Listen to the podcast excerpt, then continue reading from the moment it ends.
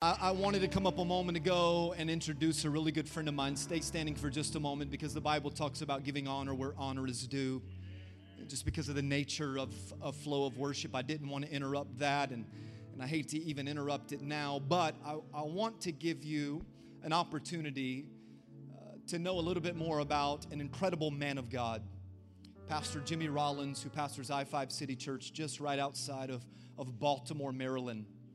I, I could go through a list of accolades, and, and I took some time on the internet to learn a little bit more about some of those great accomplishments. How God has used you and your wife and family to orchestrate not just a church, but a movement in that city.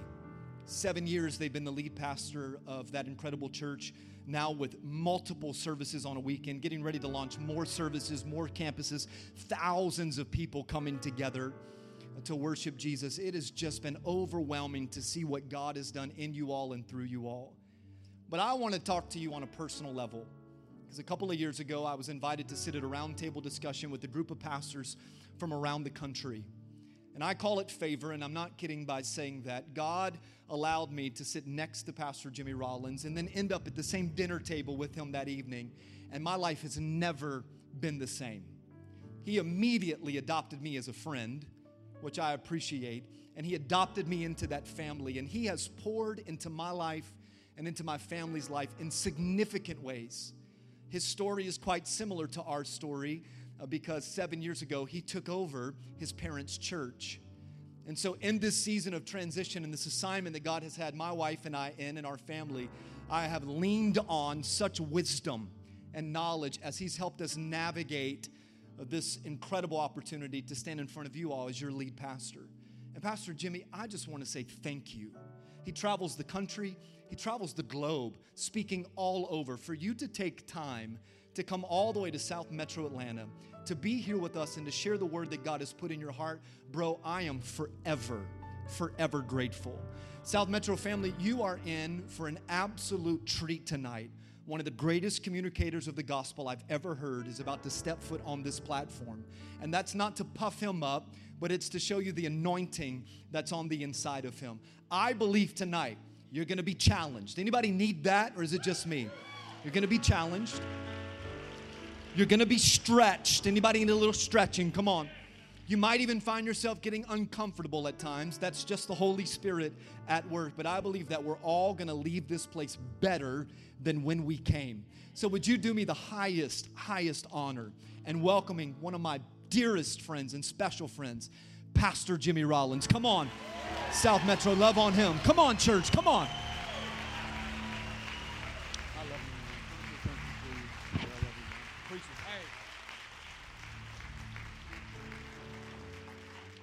What's up, South Metro? How y'all doing? Can we just lift our hands to heaven one more time? Come on, come on. I feel God's presence in this place. And I'll never know how much it costs to see my sin upon that cross. And I'll never how much it costs to see my sin upon that cross. And I'll never know how much it costs to see my sin upon Cause this is how I fight my battle. This is how I fight my battle. This is how, this is the posture. This is the posture of how you fight your battle, surrendering to God. It may look like I'm surrounded, but I'm. Is there a church up in, come on, South Atlanta? I'm surrounded, but I'm surrounded by you. It may look like I'm surrounded, but I'm surrounded by you. One more time. It may look like I'm surrounded, but I'm surrounded. This is how I.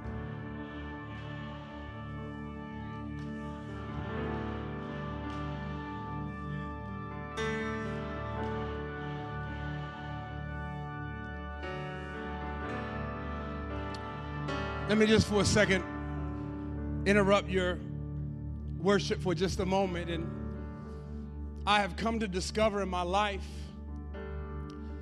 that there's something that God does special with a heart that has a posture of surrender. And when I think about worship and when I think about singing songs into the Lord, I thank God that, you know, I, I, love the musicians and I love the piano players and I love the singers and I love the drummers, but what I have come to discover is I can't take them to work with me. And I, I can't take the worship team to the mall with me, but I thank God that there's a spirit on the inside of me that knows how to posture itself at work. And when all hell is breaking loose around me that I can create an atmosphere right where I am that I don't need drums and I don't need a worship team, but there's a song on the inside of my heart. And if my heart will stay postured, I, I, I, just understand that greater is He that is in me than He that is in the world, that no weapon formed against me is going to be able to prosper and can't no devil in hell enter into the Holy of Holies. And what I have come to discover is I can find a Holy of Holies at the mall and, and I can find a place of God's presence. Come on, somebody in the bathroom, and I can find a place of God's presence postured at work, and I can find a place in the presence of God. Come on, somebody, He prepares, come on, somebody, a table for me in the presence of my enemies. It don't matter because I don't fight my battle by throwing hands, I fight my battle by laying hands. Come on, somebody. It may look like I'm surrounded. Oh, it may look.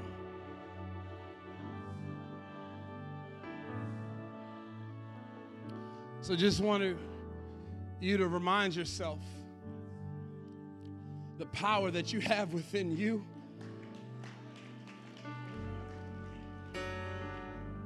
I want you to know that when you wake up, demons tremble. They're, they're scared because purpose and destiny woke up in you when you get up. When Come on, somebody. Somebody shouldn't have got up. Somebody shouldn't be in their right mind.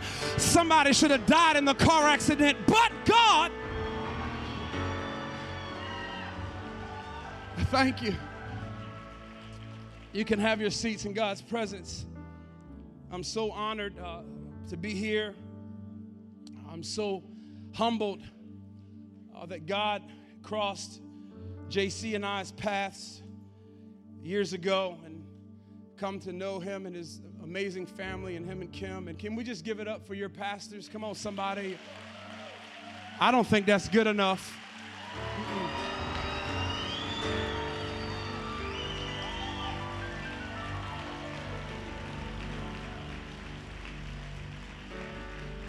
I tell our church, you know, when I, when I transitioned our church and I took over from my parents seven years ago and uh, we transitioned from Living Waters Worship Center to now I 5 City Church. And, and, uh, and I told our church years later, I said, You're, you're only going to get out from me what you put in me.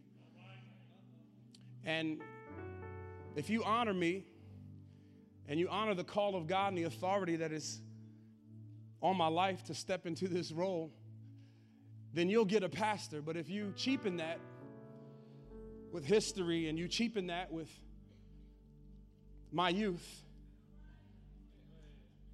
then you only get what you put in. And so I, I and so we we we begin to to transition and it's absolutely amazing what God has done when there's two generations that's willing to have a successful handoff. And I don't know if you're familiar with track and field, but the most anticipated race in a track and field meet is the 4x4 or the four by one. And it's all about the handoff.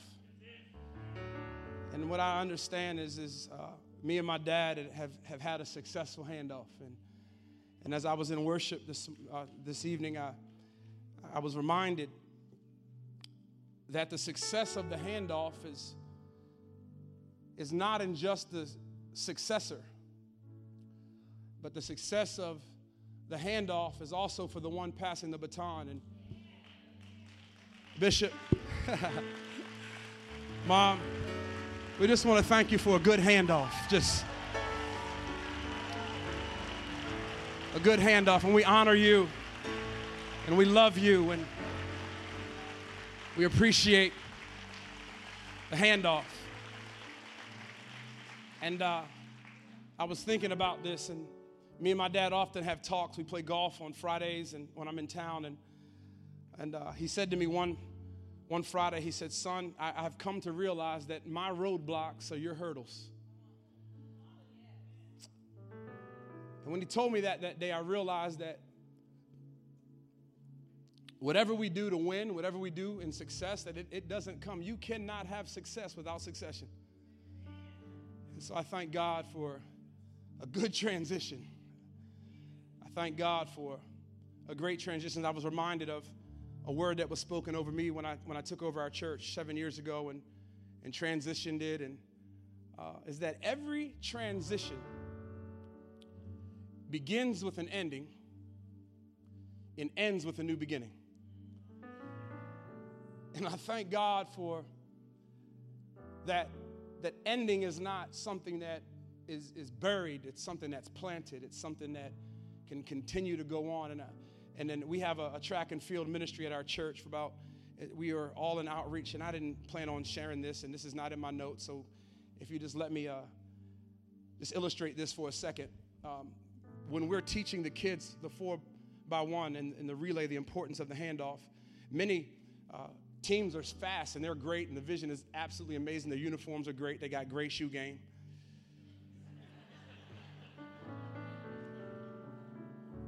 But it doesn't matter unless the baton is not dropped. And I've come to realize that the, the success of the baton transfer is not just in the person handing it or the person receiving it, it's also in the crowd watching it. And you may say, well, well, why is that? Because when you are encouraged and when there is a, a team that will, will praise when they don't understand and won't put their mouth on something because they are confused or because they don't understand, but but to just understand that if I can trust, I, I, can trust this because dad is good with it and mom was good with it, and I can trust this. And I, I come, I'm 44 years old, and I just come from uh, a bad transition. We had a bad transition. It was awful at first, it was horrible. Um, so I've learned a lot and been able to share with JC and Kim just some of the stuff that we've learned. But what happens in, in, this, in this relay is on the approach of uh, just can I just use generations for for illustration on the approach when when the one generation is coming to give the handoff to the the preceding generation, or the, no, not preceding, the next generation, we'll just say that. I was trying to sound fancy. Uh, there has to be a running start. And when there's a running start, there is the one who is in front are going to run and is allowed to do things and run in territory that the one passing the baton can't run in because it'll be a foul. And it doesn't matter how good the transition is, you have to stay in your lane. And so when we when we're teaching the kids this, it, we say stay tight to the side and we make sure that the next generation is getting a running start so that when the previous generation is coming, they don't have to stop. They can just hand the, hand the baton in stride. And then once the baton is handed in stride, the previous generation comes to a point where you can't go forward in that new thing because it'll be a foul. And there could have been a successful transfer of the baton, but they can get disqualified because, because the next generation ran too soon and the former generation ran too much. And so, what we have to do is pray that we understand where the former generation stops and the new generation starts. I don't know if I'm talking to anybody in here, but I just sense that there's just such a presence of God, and I, just want to encourage you to not allow your words to cause a foul. You see, when, when Joshua, when God called Joshua to march around the wall, so he says, right, like we know the scripture, and I'm, I got a message, and I'm going to preach that. We're going to get to that. I just feel like I'm home, so I'm just to talk to y'all like I'm home. And uh, when Joshua, when Joshua called, when God called Joshua, he said, you know, he said, for, for six days, march around the, the city one time. Somebody say once. Once. So for six days, you know, we're to march around Jericho.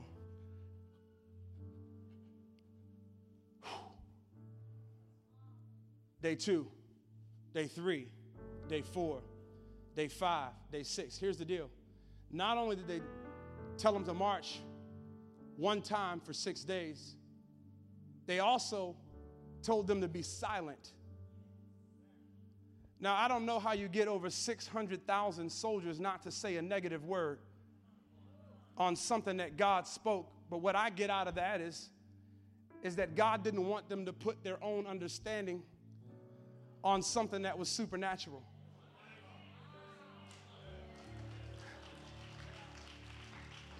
And I'm challenging some of you, and some of you are clapping, but you're going to be challenged because you like your title.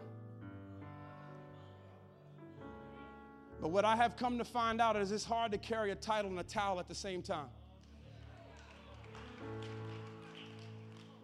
And, and, and we have to make room for the new generation. We have to make room for what God wants to do. We have to make room for God opening up the floodgates of heaven and pour out so much that you don't have room for to receive. Now, I, like, can you imagine six over 600,000 soldiers?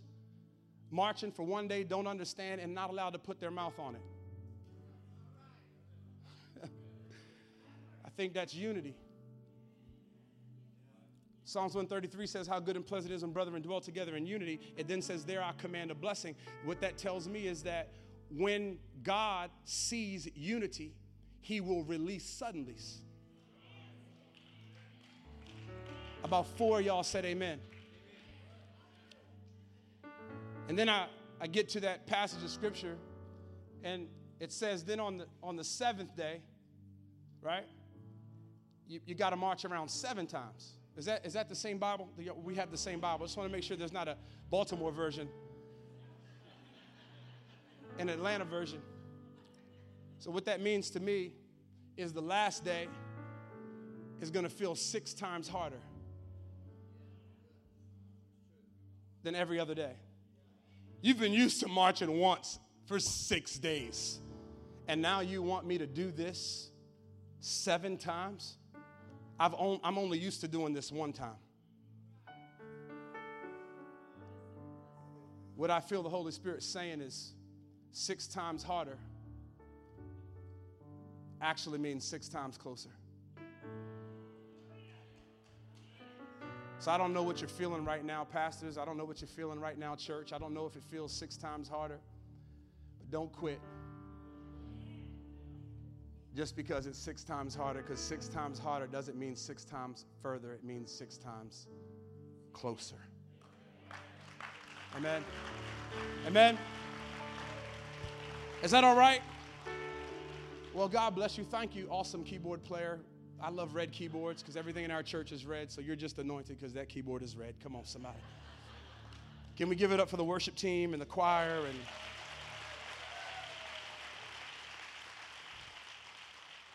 uh, well, I, my name is Jimmy, and I'm I, I pastor a church called I Five City, and right outside of Baltimore, Maryland, and Glen Burnie, Maryland. And God's doing some incredible things. And uh, I did transition our church over uh, six years ago uh, from my dad. It was Living Waters Worship Center, and uh, and we transitioned uh, to I 5 uh, Church, and it's been absolutely amazing. It was a great first day. We, have a, we had a great first day. We had a Gideon revival.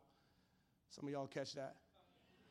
All 12 board members left the first day, and about 600 people the first day I started. It was awesome. I'm very facetious. uh, well, God's been doing some incredible things since then. And, and uh, I, I, I wish I had someone to encourage me during those seasons with that same kind of word that six times harder is actually six times closer. Because uh, what God has been doing uh, in I 5 in Baltimore has been absolutely amazing. I'm so honored. I'm so blessed. I'm so humbled that God teams up with people like us to change the world. I thank God that He doesn't choose us because of us, but He chooses us in spite of us. Uh, and so I'm just uh, a humble vessel trying to, trying to just do, honestly, just trying to stay out of God's way. Uh, just to be honest with you, that's the word of the year for our church. Let's do everything we can do to stay out of God's way. Let's not put our words or our hands on what God's doing. Uh, and, it's, and it's pretty cool. Uh, once again, to your awesome pastors, uh, my friends, I just love you guys and uh, excited. I'll preach here tonight in, and, uh, in Atlanta, right? Atlanta, Georgia. I don't know where I'm at. I'll preach in Pennsylvania on Friday night. I'll preach in Houston on, on Sunday.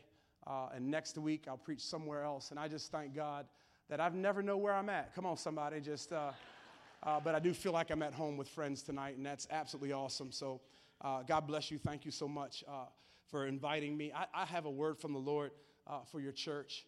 Um, uh, and the Lord, in the beginning of the year, every year I pray in the beginning of the year, like that God would like give us a word for the year.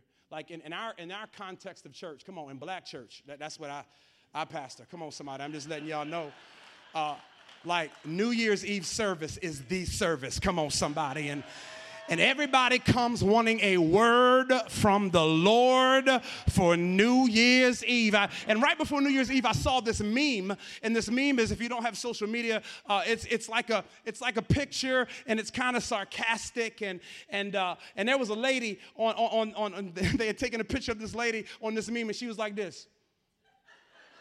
And the meme says, "My pastor." has about three more days before the clock turns for everything that he spoke over my life, come on, somebody, to happen this year.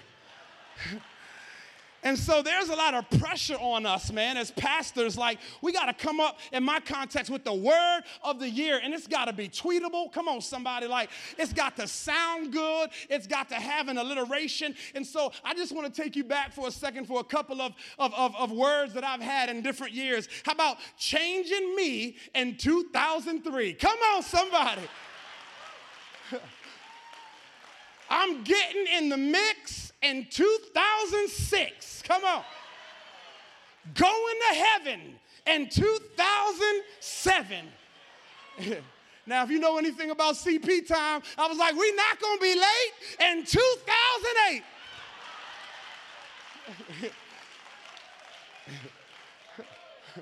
and then because we were late, come on, somebody, I was like a little less sin in 2010.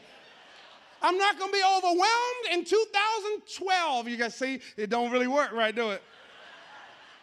So I was thinking of a word uh, for, our, for our church for, for 2018, and, and I was trying to figure it out like, you know, I'm going to be pristine in 2018. Don't really work.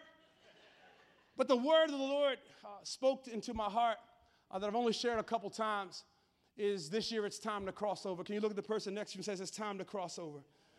That's what I'd like to preach uh, to you uh, for the time that I have, a message that I believe is for your church. It's time to cross over. Joshua chapter 1, uh, and then we'll go to, uh, we'll, we'll, just kind of work through Joshua 1, and, and uh, uh, I, will just, I'll just kind of, we're going to just lay in there. I'm just going to just lay in Joshua chapter 1. It says this after the death of Moses, the servant of the Lord, it came to pass that the Lord spoke to Joshua, the son of Nun, Moses' assistant, saying, verse 2 Moses, my servant, is dead.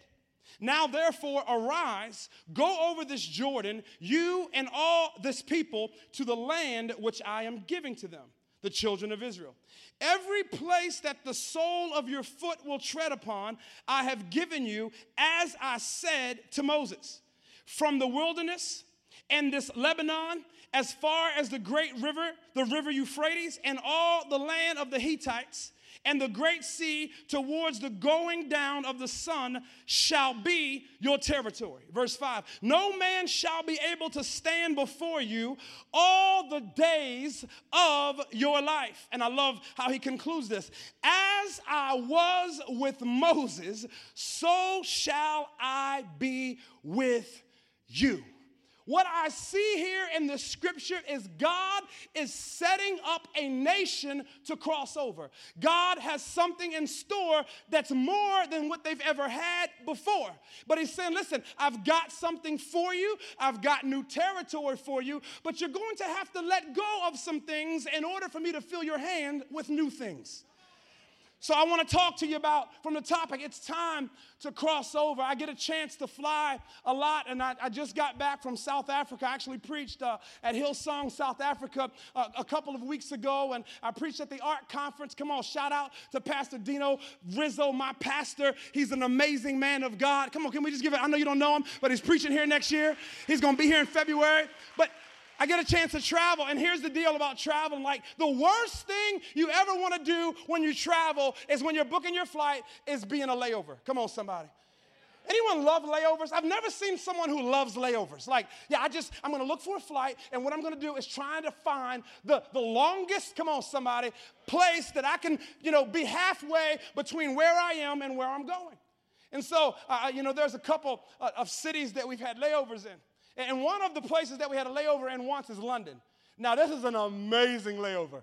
I'm telling you that they have a they have a Gordon Ramsay restaurant in the London airport. Come on, somebody. Like, I'm a professional eater, so I was like, come on, somebody. Hell's Kitchen. Come on, somebody. Gordon Ramsay up and come on. Uh, uh, uh, and so I love that layover. Not only did they have Gordon Ramsay restaurant, they had massage chairs. Come on, just just uh, just mas- getting getting massaged, you know. Then they had these like, they had this mall, like in the airport. And, and so I don't know about you, but I like to floss like I can afford the stuff that I'm walking in, but I can't. So I just, I kind of just walk in there. Yeah, I like that. Can I see that, please? Come on, credit cards maxed up. Can I see that too, please? got more month than I got money. Come on, can I see that too, please? And then I get it and I look at it and no, I'm, I'm not interested, ma'am. I'm, I'm sorry, I'm not interested. Just, just this layover is absolutely incredible. And, and what I have come to find out is layovers can be comfortable. And when I start thinking about a layover, I, I, realize that some layovers can be so comfortable that I forget that I even have a final destination. And then there's other layovers. There's layovers like Mississippi. Now, I don't, I apologize if there's anybody here from Mississippi, but I went to Mississippi one time and I had a layover and I was like, I, I don't know if, I, if this is Mississippi burning. I don't know what's going on. I, I felt like this ain't the place for me. Come on, somebody. And, I, and I, I didn't know what was going to happen, but I saw this one guy. Come on, somebody. He had three teeth, one in his mouth, two in his pocket. And I'm like, oh, like there was no restaurant, there was no, there was nothing to feed me, there was nothing that was not comfortable. Any y'all ever been in a layover where you don't feel comfortable? There's more month than you got money, you're frustrated, you're broken down, you've been praying, you've been stuck between a prayer and a promise. And I have found out that many people are stuck in layover seasons. Some are stuck in layover seasons because they're comfortable. Some are stuck in layover seasons because, you know, they've done it. it, it this is all good. There's nothing else required from me. It took me everything to get here. But I want you to know that where you are right now is not where God has ordained you and destined you to be. There's also other people that are frustrated and upset, and you're stuck between a prayer and a promise, and you've been praying and crying, and you've been standing, and you've been believing God, and you feel like you're in a see nothing season, and you feel like nothing is feeding you, and, and you're reading your Bible, you're tired of going through the motions. I came to tell you that you were not meant to live in a season of transition. Layover seasons. We got people who are comfortable and complacent. When you're in a layover season, you have accepted frustration as your final destination. In a layover season, you have this survival mentality rather than, rather than this I'm gonna thrive mentality. You've spent so much time and energy and strength getting here that you're not sure if you have what it takes to get to the next place. Layover seasons. Layover seasons is like when you feel like you're between a prayer and a promise. Layover season is when you've got uh, external joy on the outside, but internally you're emotional and internally you're frustrated and you're bleeding underneath of your clothes spiritually and emotionally. And everybody says, How you doing? And you say blessed, and you've you've come to use this church jargon where you feel like you can't be real because you don't know how people are gonna judge you if they really understood what you're going through. Layover seasons. You've become full and and overwhelmed and overworked and exhausted. You know that where you are is not where God intended you to be. And you've just accepted, well, maybe I should just stay here. You might have the mentality in a layover season with this language this is good enough. Layover seasons. We've got leaders and layovers. We've got churches and layovers. You gotta know you got a call of God on your life, but you're not sure because maybe you made a mistake in your life and, and, and, and, and you feel like that you, you're not qualified. Come on, somebody, for what God has for you. When you're in a layover season, you used to be the first one to church. You used to have your hands up in worship. You used to know all the songs, but now church has become dismal. You don't show up like you used to show up. You may be, you may be walking and you show up, but your spirit has not shown up and you're in a layover season. You were not meant to live in transition. You were not meant to live in transition. Can I encourage you with this just this one thought before I dig deep is where you are is not a sentence. Where you are is just a season. God is not mad at you. God is madly in love with you, but he wants to do something not just in you, but through you. So he must develop you in a layover seasons. Can you touch the person next to you and say, It's time to cross over? It's time for your mindset to cross over. It's time for your heart to cross over. It's time for your expectation to cross over. It's time for your worship to go to another level. It's time for you to learn how to shut yourself up in the prayer closet like you used to and not come out until you got a word from God. It's time for you to wrestle with the angel. Come on, somebody, until he touches, come on, somebody, the hip, uh, the, the socket of your hip and says, God, I won't let go until you bless me. I am crossing over. My kids are going to cross over. My church is going to cross over. My finances are going to cross over. My mindset is going to cross over. My hope is going to cross over. My joy is going to cross over.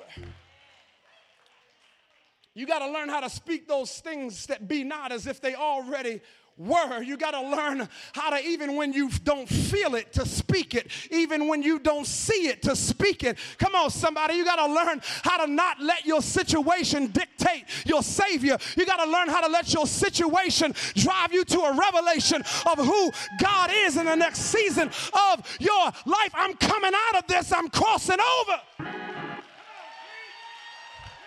I'm crossing over. I'm crossing over. I'm going to get to the other side. We didn't invested too much on this side. We didn't stayed here for too long. We have struggled for too long. We have sweated for too long. We have been churning. Any of y'all ever felt like you've been on a treadmill? You've been running fast but not going anywhere? I'm here to tell you it's time to get off of the treadmill of complacency and the treadmill of fear and the treadmill of doubt and cross over. Come on, somebody. I believe God is going to accelerate this church in the next season, that God is going to accelerate you in the next season of your life. I'm crossing over. See, when you cross over, you are declaring that I'm moving from mourning to moving. I'm moving from being broken down to being broken from the Lord. I'm not fleeing the thing anymore. I'm too free for that. I'm not pacing about it. I'm going to be praising about it. I'm not just declaring it, I'm going to dance on it also. I'm not just going to dream about it, I'm going to walk in it. I'm going to move from just enough to more than enough. I'm going to move from weakness to strength. I'm going to move from mixture to mission, from a slave mentality to a son mentality. Does anybody want to cross over? I know that it might be all good and your bills might be paid and your rent might be might be paid and your mortgage might be paid and your car come on you got enough money and you paying your car but where you are is not where God called you to be. It's time to cross over. It's amazing to me as I read this passage of scripture how God starts off just this declaration or this command to cross over with what sounds like to me as a harsh statement. He says, After the death of Moses, the Lord came and spoke to Joshua, the son of Nun, Moses' assistant, saying, Moses dead. Now, now, now, I'm gonna be real with you. Any of y'all have any y'all have any friends that keep it real? I'm talking about like sometimes they keep it so real, you're not sure if they're empathetic. Any y'all got any people like that? That's me. I'm that friend. I'm that friend. You know, if you call me crying, like, I, I love you, I trust you, I'll hug on you, but I won't tell you the truth. Come on, somebody. Like, can you imagine, like, come on, Joshua has walked with Moses. Joshua has been with with Moses all this time. Joshua has been on the outside of the tent watching Moses call down fire from. Like all this stuff is happening. Manna is coming down. Joshua is his homeboy. Joshua been, been, been rolling with Moses. Joshua didn't see them. All these things happen. All these miracles happen. Come on, somebody. Manna from heaven. I mean, things are happening. And I'm sure Joshua uh, was accustomed to being with Moses. I'm sure Joshua loved, uh, come on, the tutelage of Moses. I'm sure Joshua loved to be taught by Moses. I'm sure Joshua watched as Moses taught the people, and Joshua watched as Moses built the tent, and Joshua watched as, as Moses led a nation. And, and, and I, I, you know, and I can imagine Joshua calling on God, saying, God, man, what am I going to do? How am I going to do this? You know, I, you know, I just lost my, my grandmom two weeks ago, and I just did her funeral on Saturday, this Saturday, and I mean, I was calling on God, like, man, God, how am I gonna hurt and help people at the same time? I'm hurting, but I gotta help people at the same time. Now, can you imagine Joshua calling him, God, what am I gonna do? And, God says, Moses dead. That don't sound very empathetic to me. That don't sound very peaceful. Uh, you know, like, like God, like, like, did we lose cellular communication? Did something happen? Like, did I miss something? And he says, God, can, can you clarify? Moses is dead. What? Hold on, hold on, hold on. Is this really God? You know what I mean? Like, can I speak? No, to the King of Kings. I don't want the secondary one. Like, can I speak? Is this an angel? Is this, I mean, who is this? Moses is dead. Ah. God is saying, listen, you, you, you, you're going to have to realize that in order to step into a new season, you, you're going to have to leave the old season behind. He, this is not a pronouncement of death. Like, I love it because he already knows that Moses is gone. So this can't be a pronouncement of death. Like, this isn't new news to Joshua. Like Joshua probably went to the funeral. Come on, somebody. And if it was Aretha Franklin's funeral, he'd have been there all day. Joshua probably went to the funeral. He, he probably sang in the choir. Come on, somebody. Like, like, like Joshua probably did the eulogy. And what I've come to find out that this statement, Moses dead, is not a pronouncement of death, but an announcement of a new life. He's saying Moses dead. He's saying, Joshua, I got more in store for you. Not, he's saying, Joshua, I got something for you to do. He's saying, Joshua, stop trying to live in dead end seasons. I've been readying you. I'm ready to shift you. I've got more in store for you. There's a generation that's yet to be seen. There's another anointing that I'm about to release. There are more people in the city that you got to go after. Listen, Joshua, Moses is dead. Joshua, you're no longer a church on a block, you're a city on a hill. Moses is dead. We got to take this thing to a whole nother level. Moses is dead. There's more people to reach. His roadblocks are your hurdles. Moses is, is dead, Joshua. I'm not going to leave you in limbo. I feel the Lord saying that we need to stop living in, in dead end seasons. I wondered as I read scripture why nowhere, or no one knew where Moses was buried. No one knew. Like the Bible explicitly says that. And I said, could it be that if they knew where he was buried, that they would continue to try to visit things that are dead?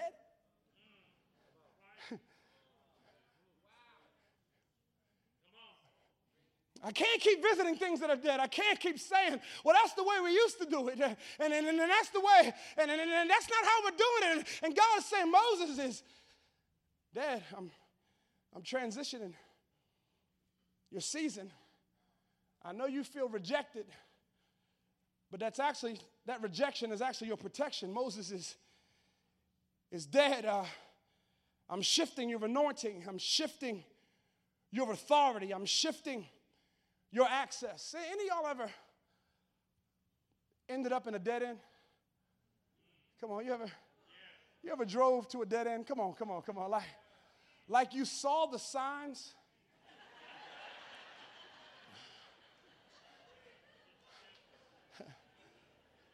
Any y'all have GPS in your car? Come on, or on your phone?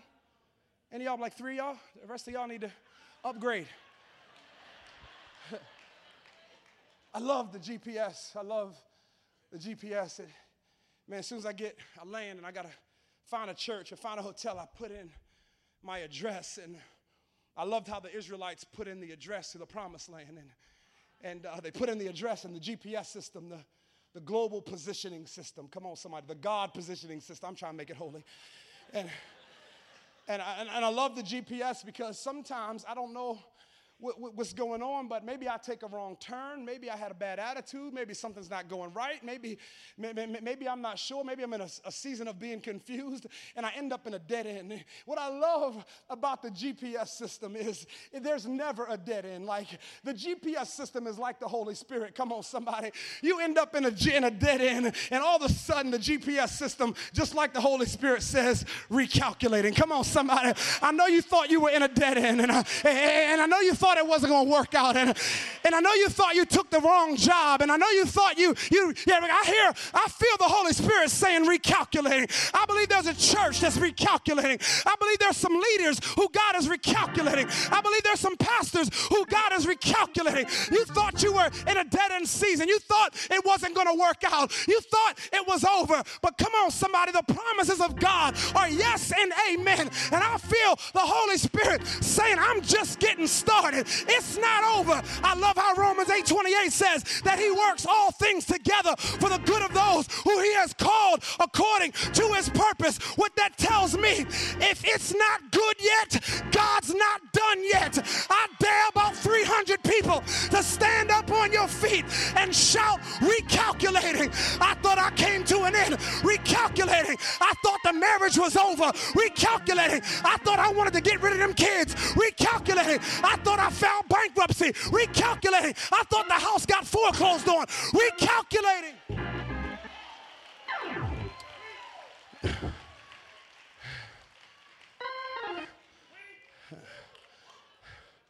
God will never leave you or forsake you.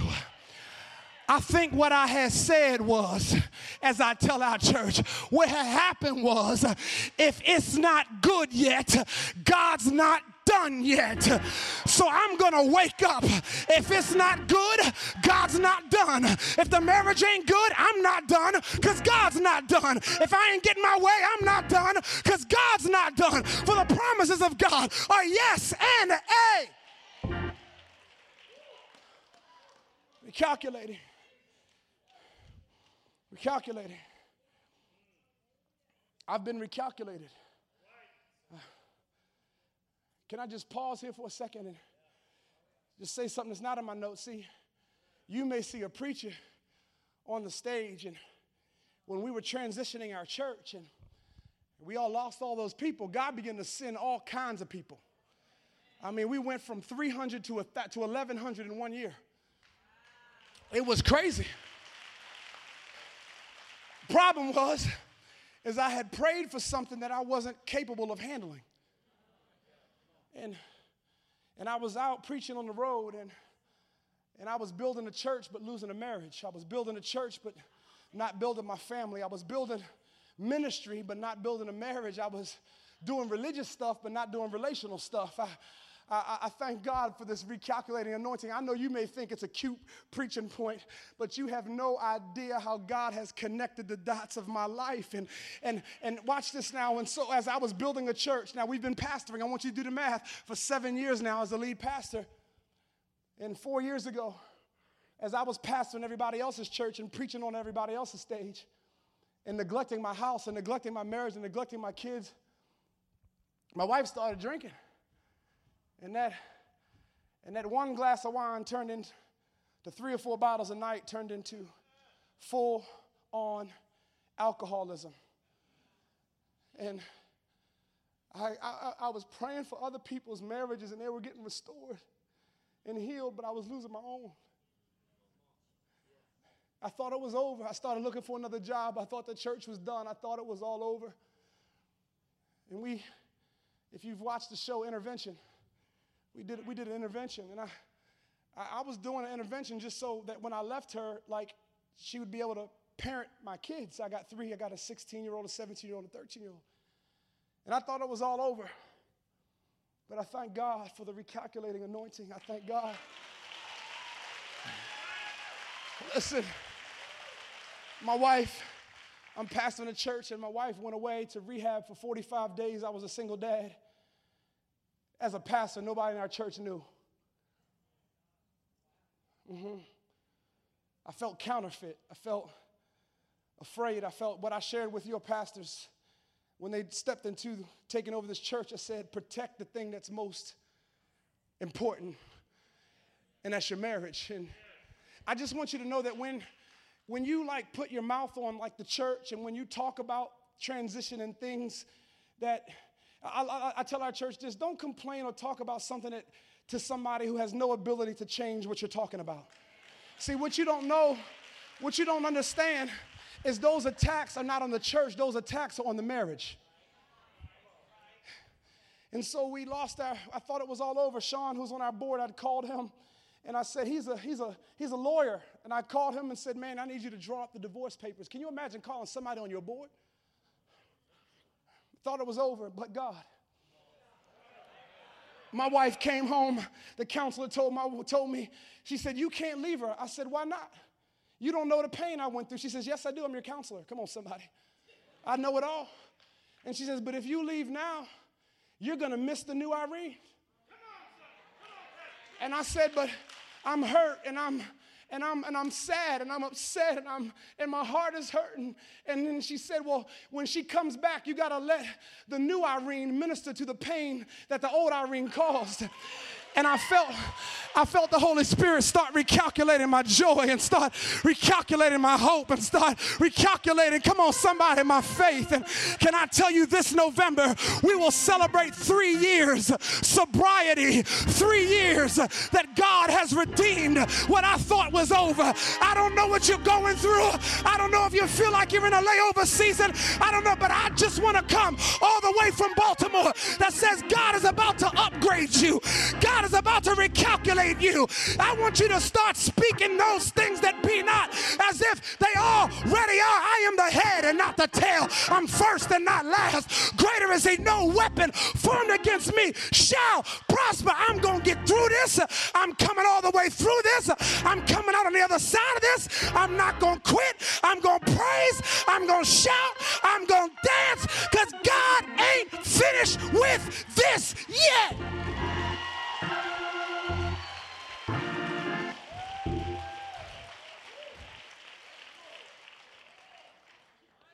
And for the people who says, well, all is well with me, that's not my testimony.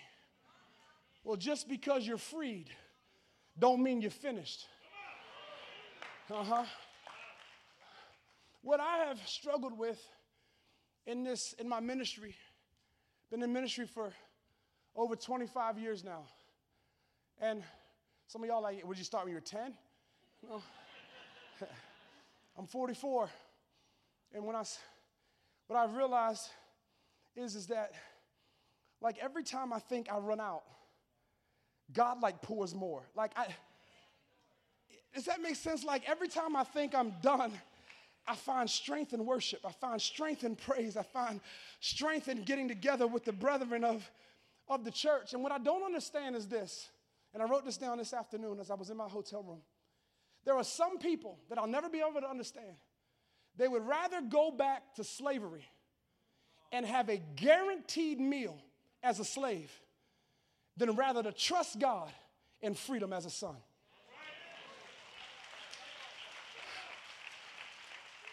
You got to learn how to trust God just because you are not in Egypt anymore. Don't think that you can just be comfortable on this side of where God has called you to be. You are not meant to live in transition. There are four things that I want to quickly tell you that God, if you want to get to the next part, if you want to cross over, if you want to get out of this dead end season, number one, arise.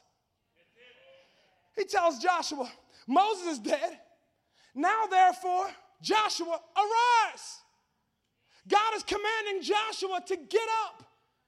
And if he's, if he's telling Joshua to get up, that means he might be in a lying down position. God wants to move him from here to there. His expectation is lying down. His confidence is lying down. His faith is lying down. God has an appointment for him, but he's stuck in disappointment and he's lying down. As I studied this passage of scripture, I wanted to study like what were seasons of mourning like? So Moses died, and now everybody's supposed to be in a season of mourning.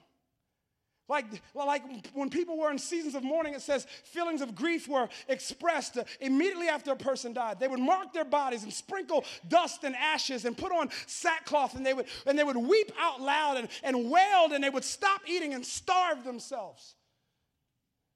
Family would come and visit the houses. They would hire professional mourners to mourn when they couldn't mourn for themselves. Any of y'all ever hired a, a professional mourner? Uh huh. You don't think you have. They're called friends.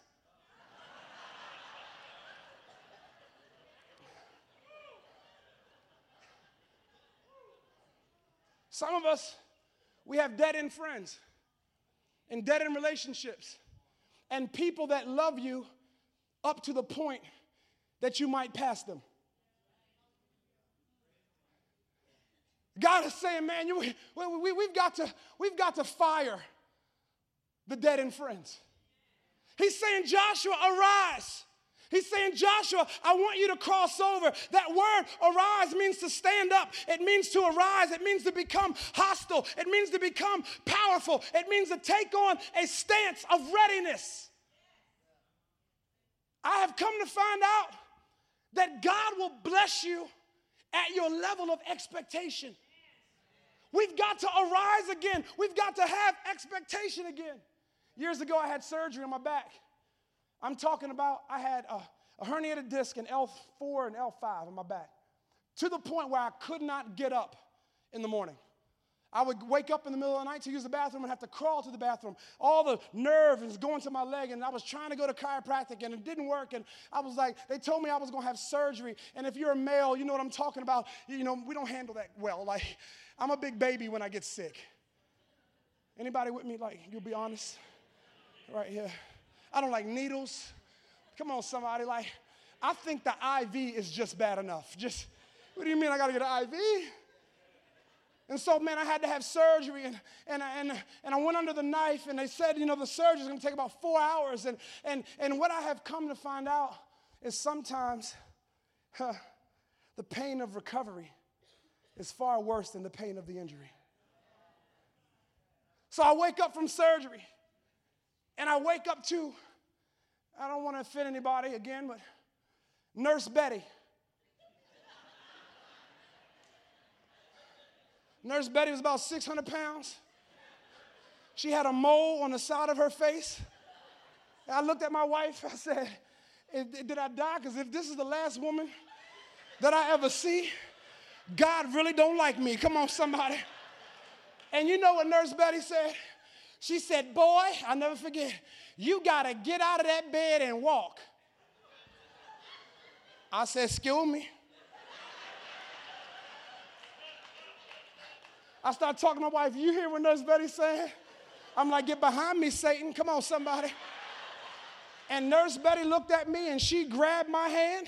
I had just come out of surgery. I had just been wounded. I had just been cut on. And Nurse Betty grabbed my hand and she said, You got to get up. And she said something, come on, somebody over seven years ago that will preach today. She grabbed my hand and she said, Son, God will heal you as you go. And I began to do laps. And I came all the way from Glen Burnie, Maryland to say, Arise, Joshua. I know it hurt. I know it was ugly. I know you got betrayed. I know they lied on you. But God will heal you as you go. I dare you to get up on your feet and start walking.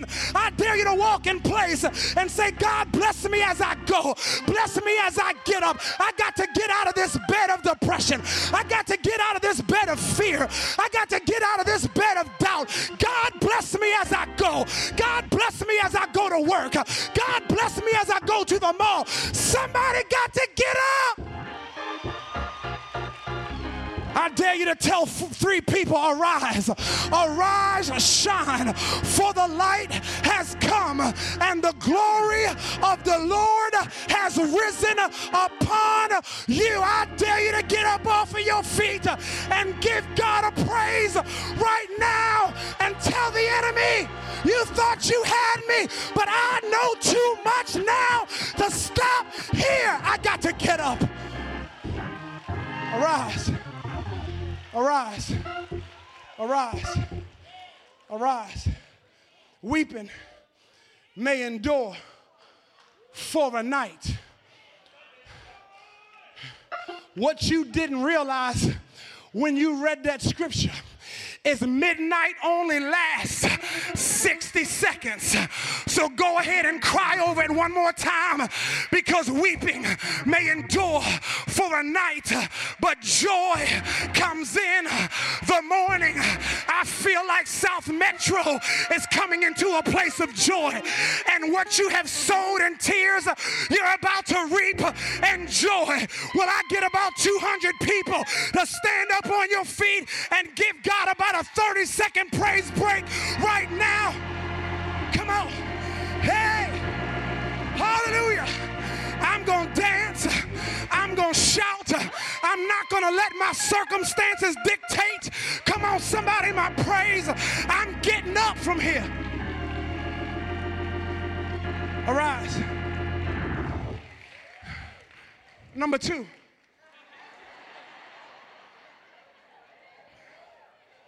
He says, every place that the sole of your foot will tread upon, I have given you. What God is saying is, first, arise. Number two, he's saying, take possession. Come on, somebody say, take possession. What God was saying is, JC and Kim, I've got new territory for you. What he was saying is, is I got new authority for you. What he's saying was, is there's some leaders that aren't even here yet that's gonna have your heart and your vision.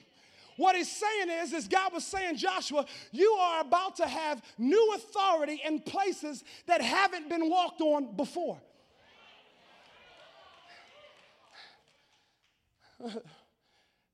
like ownership.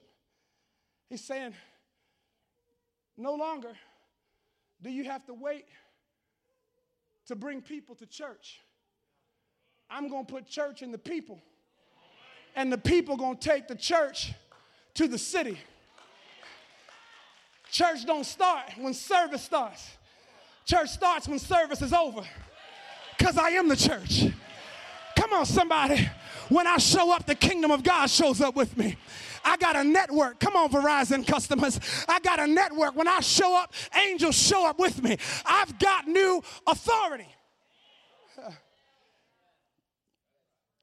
The Lord told me to tell you be careful not to have more fear in your heart than you notice the fruit in your hand. There's more fruit than you think. There's more for you than against you. Come on, somebody. So, a couple years ago, I was preaching in Jacksonville. And we went, when I, I used to be a professional eater. I used to weigh 420 pounds. I know I'm bringing sexy back. So I'm sorry if that offended you. My wife seems to think so. But I, I went to a restaurant. And, and you ever know, you ever know, you know a good restaurant. I love seafood. And so we were looking for a good seafood restaurant. So I went, y'all know, you can tell it's a good restaurant when they give you the little thing that says, when this light goes off, your table is ready. What that means is there was a long line. Come on, somebody. And I was a professional eater and don't like a long line. And so we went to the restaurant and we're waiting. And we're sitting there, beautiful night, and I'm talking to my wife. The line is long. And I don't know about y'all, but God is like still working with me on some areas. And uh, sometimes I can go back. Sometimes the ghetto ain't all the way out of me. Under the right circumstances, I'll set it off. Just got to make sure them people don't go to my church first. Come on, somebody. and so I'm sitting there waiting, and all of a sudden, this little cute couple walks and, and they cut in line. And see, I get, I go back like, I, my wife knows, like, she knows, she start patting me on the leg because she know I'm about to set it off. and I'm like, hey, and I get, get, I get, I start talking like I don't want a response. I'm just talking. Did you see what just happened, girl? Oh my gosh, can you believe that they just cut? Oh, I can't even believe it. I'm about to set it off. And my wife is tapping me on the leg. Remember who you are. Remember who you are. And so they didn't set this couple down at my table. It's my table. I was in line for that table. That bread they was eating, my bread. That napkin they unfolded, my napkin. Get your lips off my water. That's my menu. So I did what any ex ghetto folk would do. I walked over to the hostess and I said, Excuse me. What had happened was I had been sitting in line waiting, because I go all the way back, waiting for my food. And y'all, then the little beeper didn't go off. Y'all didn't got something wrong. And the little girl said, So, what would you like me to do? I said, Call sister girl over here. So she called, she said, What happened? Come on, somebody. I had somebody talking my language. She said, Oh, really? I'm going to take care of that. Come on, take her earrings off. And she said, Well, what do you want me to do?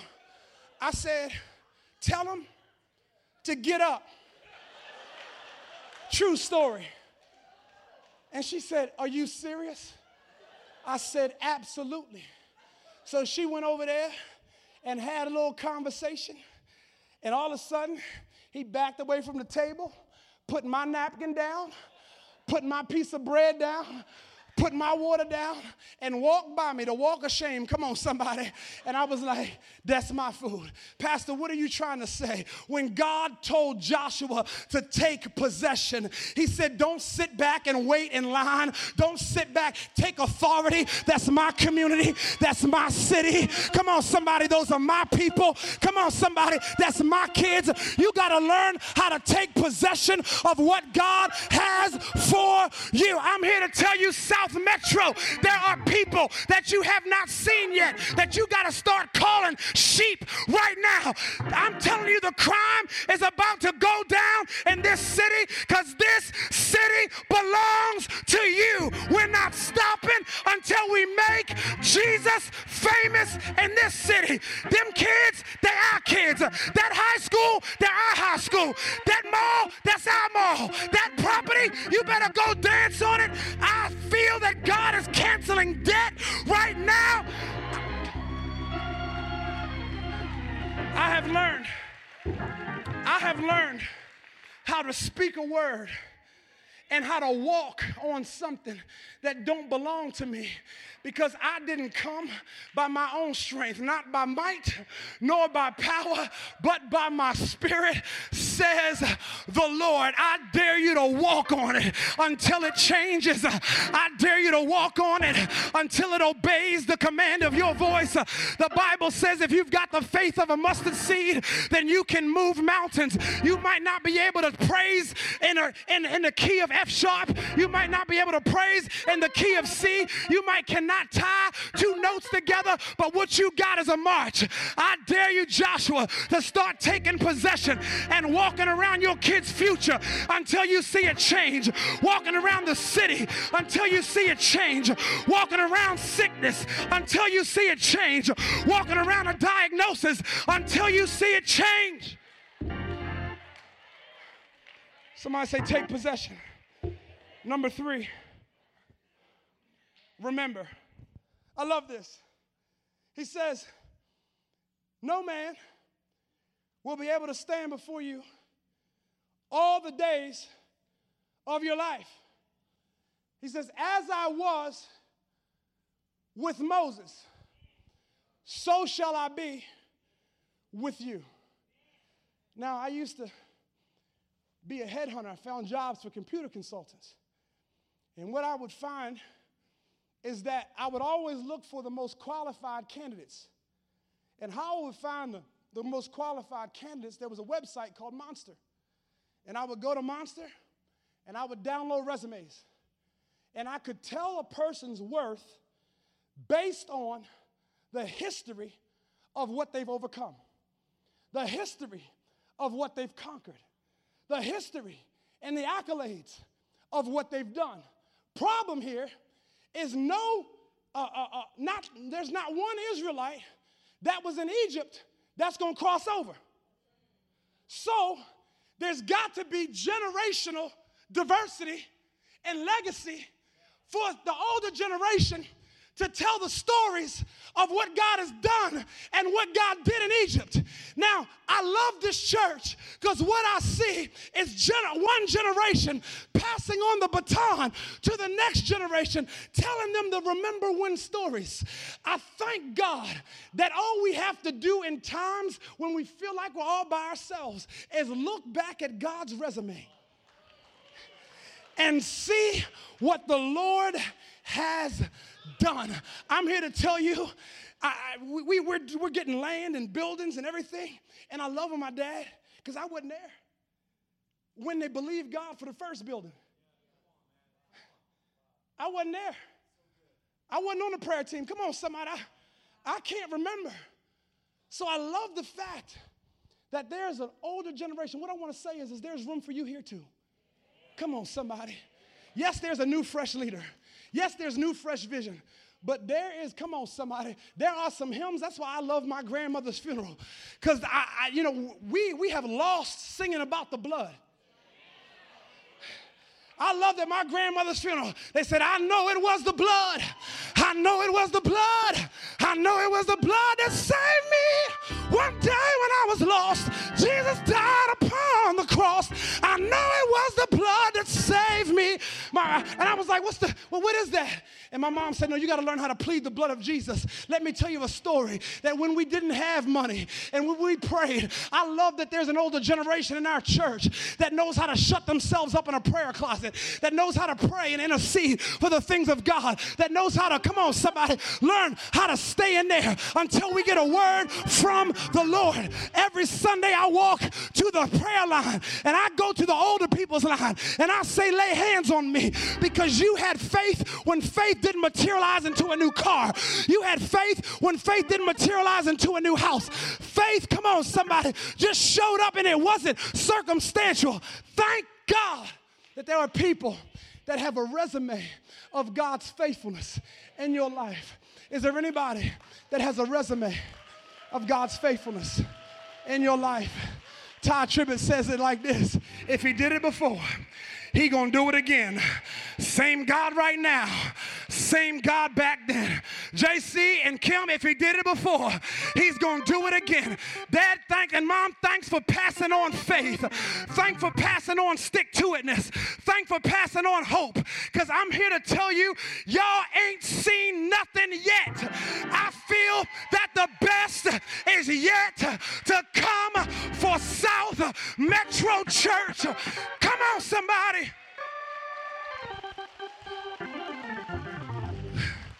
Do you remember when he protected you? Do you remember when his hand was on your life? Do you remember when you survived a car accident? Somebody else lost their mind, but you still in your right mind. God had you. God protected you. God parted the Red Sea. God sent you to Moses with a stick. I mean, the Pharaoh with a stick and a stutter. You got to have a generation of people who can tell a story. He says, Remember, and I close with this. One of the thoughts that I had about remembering is when you remember, you become thankful. When you become thankful, you get filled with expectation. And when you get filled with expectation, you begin to praise God like it don't make sense. Have you ever been praising God and the victory ain't happened yet? You know what I have found out about praise, Pastor? Is praise when I sow praise and see nothing seasons, I will reap victory for something that I haven't even come up against yet. I'm here to tell you that God is already working on the solution before you even know that there's a problem. You got to learn how to pray nothing seasons. If you remember, you'll give God praise. He says, Arise. He says, Take possession. He says, Remember. The last point, he says, Prepare. Look at Joshua 1, verse 10 and 11. Then Joshua commanded the officers of the people, saying, Pass through the camp and command the people, saying, Prepare provisions. Because in three days, you're going to cross over to go and possess the land that the Lord God has given you to possess. I love in Joshua chapter 3, verse 5, it says it this way it says, Sanctify yourselves, for tomorrow I will do wonders among you. Like, I know how to shout, I know how to, I, I love all that. But there's nothing like sanctifying ourselves, man. There's nothing like preparing ourselves for God to do something amazing in us. So when I started our five church, we started a, a nonprofit uh, organization to, to minister to kids and young people. And we had seven people in our track. We started a track and field ministry. People was like, well, why are you starting track and field? I was like, because you won't take Jesus outside the four walls of the church, so I will. And so we started a track and field program with seven kids. Today there's over 250 kids in it, and we just sent our sixth athlete on a full ride D1 scholarship to USC. See, if you're going if you're going to do something that you've never done before, you're going to have to sacrifice something that you refuse to give up before. So, when we started this nonprofit, I wanted to have this after school program. And so we started this after school program, and it was awesome. Like, I loved it. I loved it. But we ain't had nothing. Come on, somebody. Sometimes you just got vision in an empty building. And we needed furniture, we needed computers, we needed chairs, we needed all this stuff. And this company in Washington, D.C. heard that we were doing this program for children. And so I remember getting a call, I'll never forget it. And said, Sir, can I speak to uh, Pastor Jimmy Rollins? And I was like, Yeah, this is him. And he said, Well, our business is moving. And uh, because we're moving, we're going to be getting rid of some of the desks. And we'd like to donate those to you. And I'm telling you, I did a Jericho march around that place. I, I shouted. I, Come on, somebody. I sowed seed. I prophesied. I, I was so excited. And he says, But you got to get down here in like just a couple days. And so it was like I told my, my executive pastor, that's his title now. Back then, he was just my boy. Come on, somebody. I said, Go rent a truck. And he says, How much money I got? I said, We ain't got none, so just get a truck. He said, We just getting some dust. So we got the truck. And uh, he, we drove down to the city. I'm telling y'all, back then we had some Hezekiah Walker on. We, we, we was shouting in the car, every praise to our God. Like, like we're going off and little Kirk Franklin, come on somebody, little, little stomp, like, like we was excited, little, you know, you know, little, little Ron Kenoly on the back end of it, just, just, just, just praising God. And, and so we went down in D.C. and we, we, we backed the truck up and went upstairs to the top floor. And all of a sudden, I mean, I felt the presence of God. And the, and the owner who did not know Christ came over to us. And he said, he said, uh, man, he says, y'all got the truck? I said, yeah. And he said, man, something, I just feel something about you guys. And I was like, great. And I was like, where the desk at? Come on, I ain't want to talk to him. Where the desk at? I got to go, man. I got to put these desks. Y'all know when you're dreaming about something, you can already see the furniture set up. I got to decorate. So he said, no, there's something. And he said, there's some other people coming later. But I just feel like I just want you to go ahead and take everything. I said, What you mean? He said, You can have the computers, you can have the servers, you can have the desks, you can have the chairs. Come on, somebody. You can have. No, no, no, I don't think y'all understand. I started shabaking. Come on, somebody. I was all over that. Hey, I. I was taking territory. Come on, I was sitting in chairs. I was walking around. I was saying, "We'll take that too." Is this? Can I get that too? He said, "Yeah, you can get that too." I said, "Can we get that too?" He said, "No, I, I, I told you I'm a little ghetto." I was like, "Can we get that too? Can we have that secretary over there? Can we have her too?"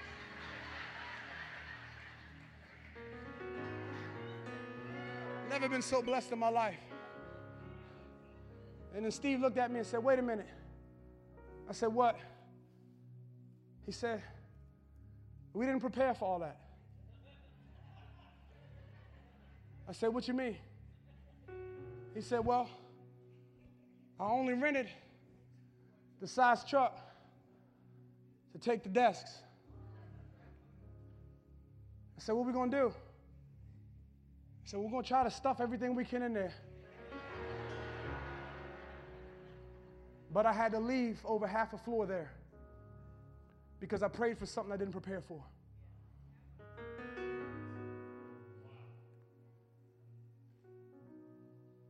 JC and Kim, if you're going to ask God for it, go ahead and prepare for it.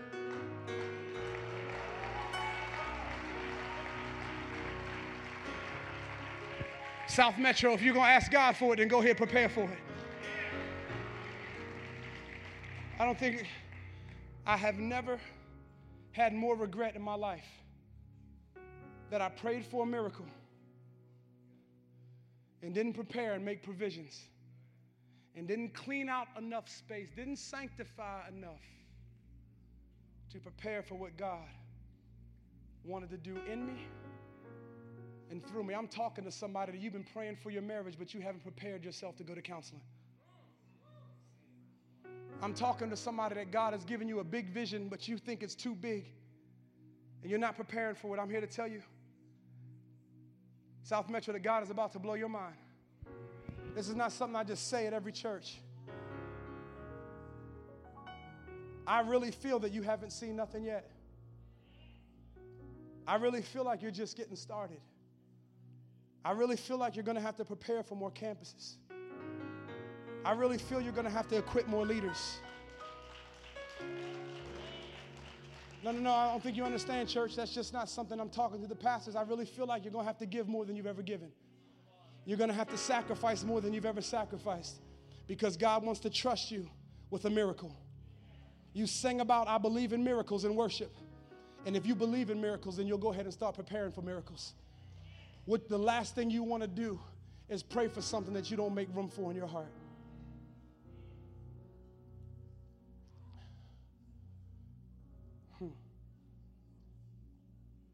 I thank God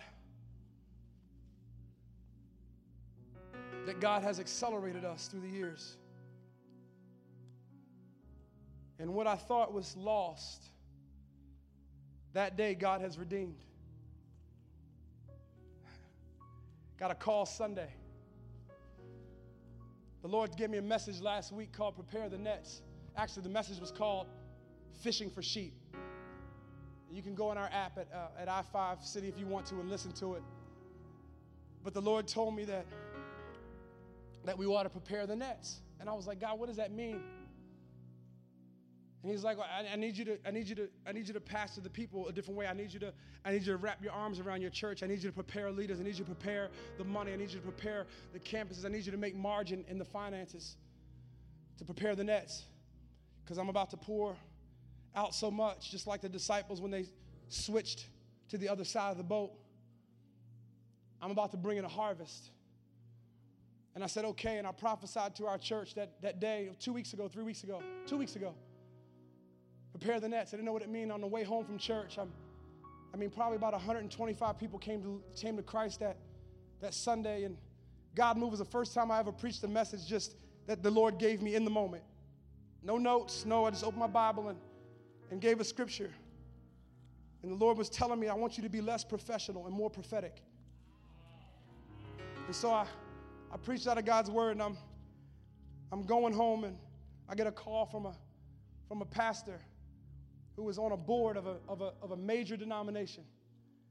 And he says, Hey, I, we, have heard all the stuff you're doing in outreach in Baltimore City, and, and uh, we have two churches that are declining, and we want to shut those churches down, and we want to give you the building. I said, I don't know what happened, but I got ghetto again. I was like, Excuse me? And he said, I want to I want to give you the building. I said, You mean for free? Just had to make sure. Y'all know what I'm talking about? And he was like, Yeah.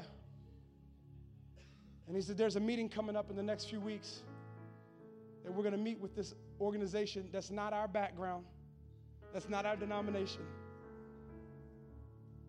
I honestly believe that this is a season that God is, is doing miracles to people he can trust that won't make it about themselves. Can you stand to your feet with me? I want to call you forward. I know time is late, but if you're, if you're believing God for something, if you're ready to cross over, if you're tired of being stuck in a layover season, I want you to come to this altar. I want to pray for you. Come on, come on. Every no head bows and eyes closed. Just, just walk up. God wants to do something amazing in your life. God wants to do something amazing in your church. There is power in the name of Jesus. Come on. There is power in the name of Jesus. There is power in the name of Jesus to break every chain, break every chain. Will you just lift your hands? There is power, come on. There is power in the name of Jesus. There is power in the name of Jesus. There is power. There is power in the name of Jesus to break every chain.